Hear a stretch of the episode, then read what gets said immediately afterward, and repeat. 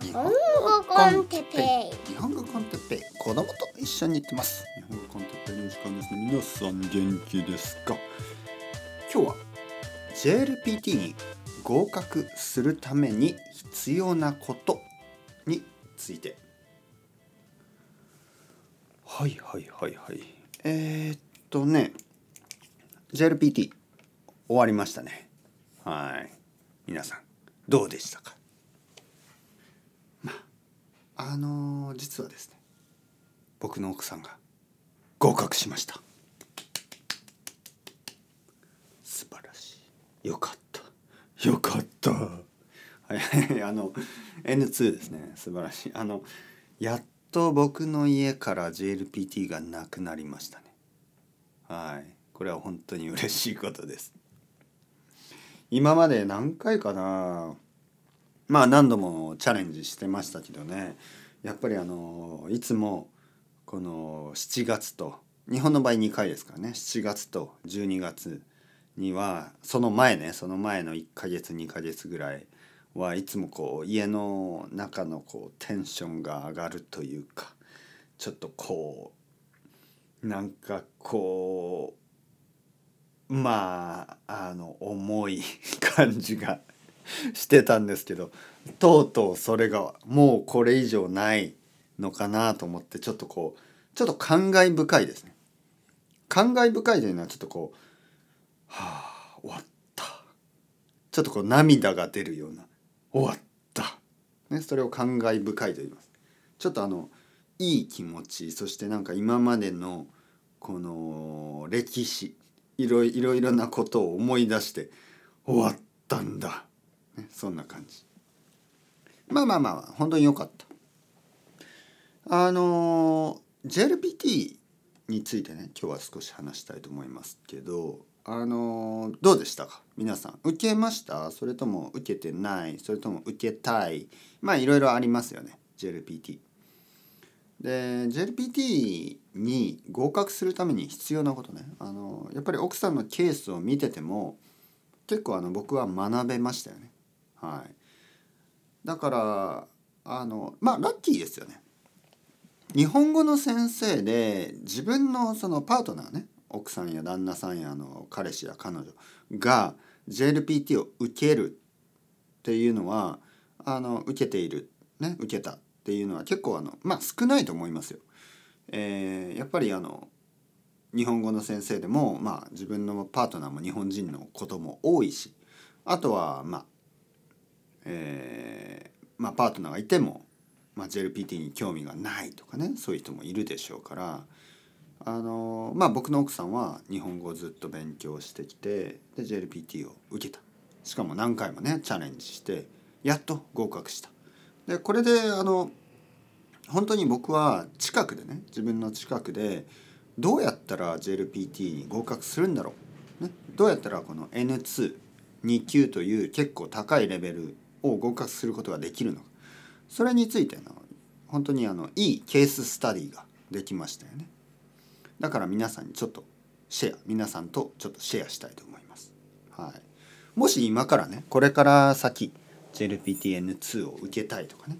えーまあ JLPTN3 も同じですよね。321そういうのを受けたい人は少しでも役に立つんじゃないのかなと思いました。はい。まずですねあの大事なこと。はい。まずというかまあ多分これだけ。はい。もう言いますよ。これはねやっぱり濃度というか密度というか。ね。その短い間にある程度集中して勉強すること。これが大事ですね。はい。何を言ってるかというと例えばまあ仕事をしながらあの勉強している人がほとんどですよね。大学生もあの普通は大学の勉強があるだろうし、えー大人は、まあ、たくさんの人が仕事をしたり、ね、子供を育ったり。忙しいでしょ？毎日。で時間がある時は1週間に1回とか2回とかね。例えばですよ例えば。例えば。例えばある人が、まあ、月曜日から金曜日までは毎日忙しいので土曜日と日曜日だけ日本語の勉強をしている。でまあそういう場合やっぱり例えばまあ土曜日に5時間日曜日に5時間とか勉強してもその次の勉強ですね。それまで例えば日曜日勉強して次の勉強が次の1週間後の土曜日とかね。1週間後の日曜日の場合やっぱりそのインターバルが遠すぎるんですね。空きすぎ時間が空きすぎです。これがあのなかなかそのブレイクスルーが起きない原因なんですね。やっぱり大事なのは復習です。復習がすぐ近くにあるという状態です。JLPT-N2 に合格するため、ね、JLPT-N1 に合格するためにはたくさんのボキャブラリーを知らなければいけない。たくさんのボキャブラリーを勉強しなければいけないですね。漢字もそうだし。でその時に例えば勉強した新しく覚えた言葉を次復習するのが1週間先になるともう忘れてるんですね。それは1週間に1回運動するみたいなもんでまああまりこう効果がない。効果が薄い。効果が弱くなってしまうんですね。で、えーどうすればいいかというと奥さんは今年あの毎日勉強してましたね毎日。で朝昼夜いつもしていた。はいこれがこ本当に効果的でしたね。多分これが一番良かったんだと思います。毎日勉強した。例えば朝新しい言葉を見るでしょでその復習を昼またするで夜また勉強するからまた復習ができるそしてまあ次の日の朝ですね次の日の朝また、えーで昼夜そのそれぞれのあの勉強と勉強のインターバルがすごく短いんですね。えーそれによってこの復習がたくさんできる。で復習をたくさんすると記憶に残る覚えられるんですね。それがすごくいいサイクルになるんですね。えーブレイクが少なかったですね。今年今年じゃない去年ですね。その2022年はあのー長い休みみたいなのもほとんどなくて、えー毎日勉強していた。これだと思います。これだけ。はい。例えばねあのー7時間。1週間で7時間。ね7時間。7時間日本語勉強するとしたらあの土曜日に7時間とか。日曜日に7時間とか。だけじゃなくて例えば毎日1時間を1週間。月曜日1時間火曜日1時間水曜日1時間木曜日金曜日土曜日日曜日。毎日1時間した方がいいです。そしてその毎日1時間の方法も朝20分昼20分夜20分。これで1日1時間でしょ。月曜日の朝20分。昼20分夜20分、例えば朝朝ごはんの前とか朝ごはんを作りながらとか朝ごはんを食べながら20分勉強して昼ランチタイムね20分勉強して夜寝る前20分勉強する。これは結構できると思います。例えばこれを、えー毎日する。そうすれば結構変わります。はい。で20分勉強できたらもっと増やしてもいいですよ。もちろん。朝30分昼30分夜30分。これもいい。もっと時間がある人は朝1時間昼1時間夜1時間。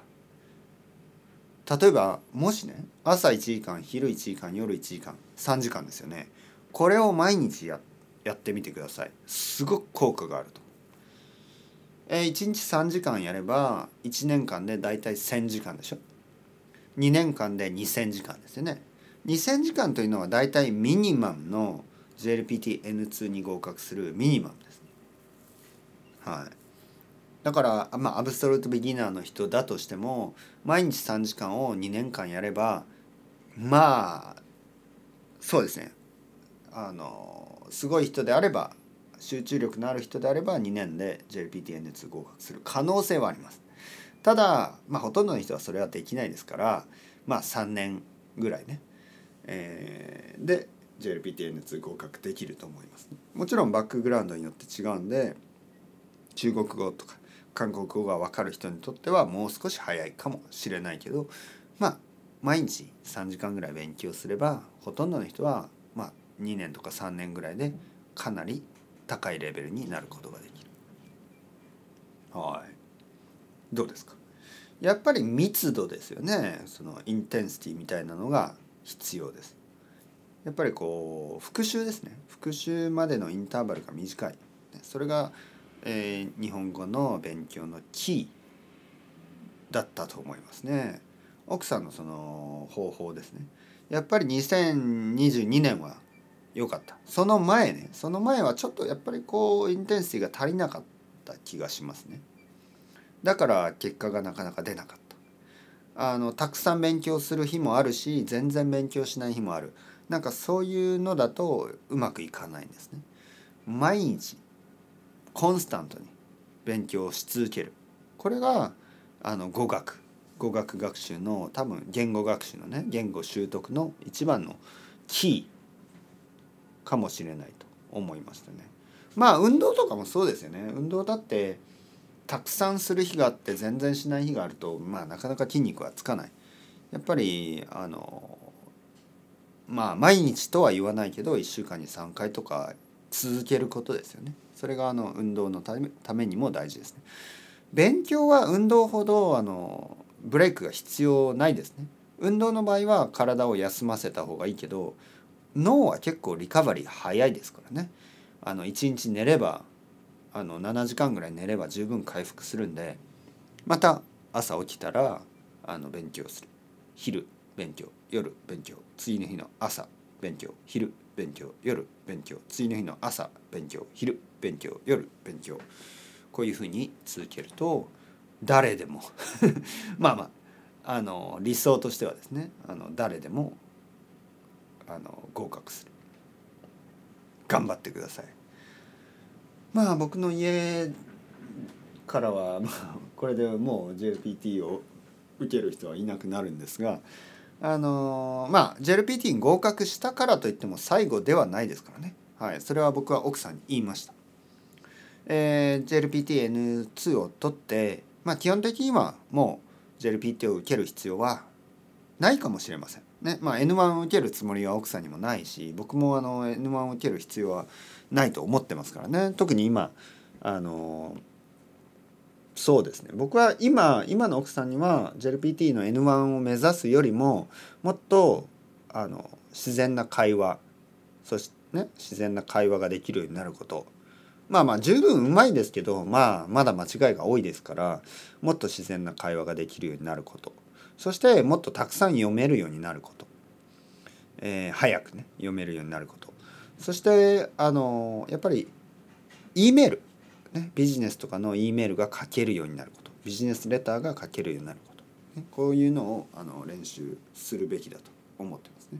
奥さんに言いました。あの JLPT-N2 を持ってるということはある意味プレッシャーが上がるということなんで頑張ってね。と言いました。それは何かというと、まあ、例えばあの仕事の面接とかで JLPT-N2 を持ってるというと、まあ、そのインタビュアーの人はああ JLPT-N2 素晴らしいですね。じゃあちょっと日本語で話してみましょうかとか言ってまあチェックしますよね。そしてそのレベルがあれ？この人本当に N2 かな？っていう話し方のレベルの場合ちょっとこうまあそれが逆にこう期待を上げてしまうんですね。JLPT-N2 を持ってるということであのインタビュアーの人は期待しますよね。で実際のその、まあ、能力がその期待よりも低い場合はがっかりしてしまいます。だから N2 を持ってるということは N2 レベルの日本語をやっぱり使えないといけないんですね。だからこうテストに合格したからそれで終わりじゃなくてテストに合格したということはまああの人々を期待させるということですから期待に応えられるようにそのレベルを持ち続けなければいけないということ。日本語というのはまあ他の言語も同じですけど言語というのは外国語というのはあの何もしないとすぐに落ちてしまいますすぐに悪くなるだからそうならないためにも必ず毎日毎日まだ勉強し続ける。それを奥さんにも言いました、えー皆さんの中にも JLPT に合格した人がいればあの実は今が一番大事ですから、まあ、勉強をやめずにね、あのー毎日今日からも続けてください。まあ皆さんの場合はルーティンがあると思うんで心配してないですけどあの頑張って続けていきましょう。というわけでそろそろ時間ですね。チャオチャオ。 Hasta luego。またねまたね。またね。